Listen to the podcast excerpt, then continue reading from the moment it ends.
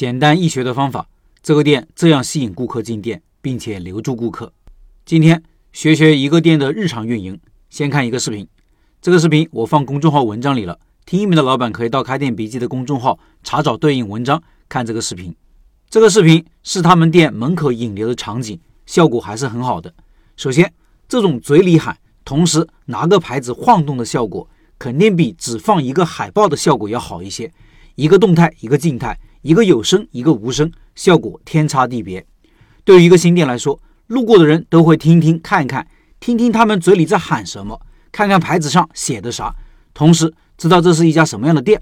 有需求的会进店看看，没需求的也许下次会光顾。而且各位有没有注意到，门口站着两个人，一个是喊卖的，晃动牌子的，一个是拿着试吃盒的，给人试吃。只要有个人在门口放慢了脚步，他会立马凑上去让其试吃。这个效果也非常好，比放一个试吃台让顾客主动去拿效果要好。对于顾客来说，一个吃的东西主动凑上嘴边，自然会伸手去拿。可以说，对顾客的视觉、听觉、味觉刺激全部都用上了。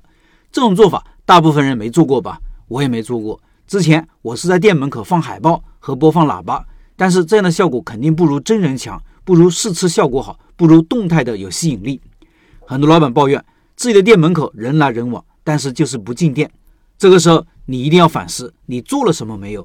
如果开店后只是拿这个手机刷短视频或者玩游戏，或者只会干着急啥也不做，顾客怎么会注意到你呢？怎么吸引顾客进店呢？我们为什么要开实体店，而不是去写字楼里开店？为的就是店门口的自然人流。如果你对自然人流都视而不见，或者没有好的方法吸引其进店，高昂的房租就真的是白交了。注意。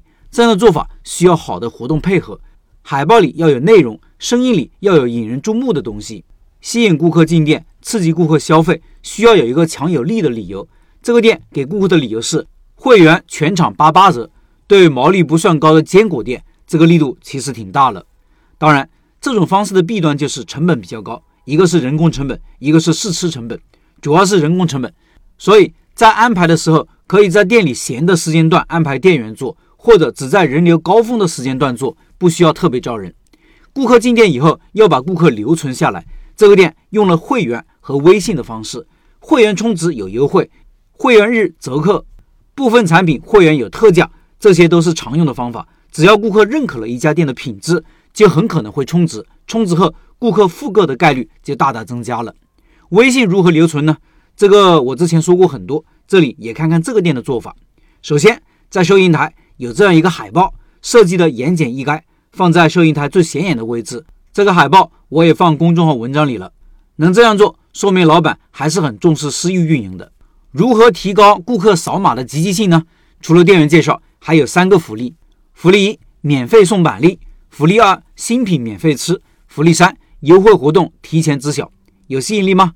我觉得还是有吸引力的，尤其是免费送板栗这一项。我开始以为是一个群二维码。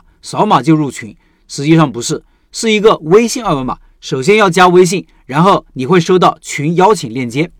这个表达上有些误解，估计很多人会以为加了微信就送一份板栗，实际上不是，板栗是有送，不过是在群里通过红包的形式随机挑选。具体步骤如下：第一步，他们每天会在群里发红包，红包设置三十到五十个，红包总额大约就一两块钱吧。第二步，看谁的手气最佳。手气最佳者到店免费领取一份板栗。第三，群里公布谁的手气最佳，提醒顾客到店领取。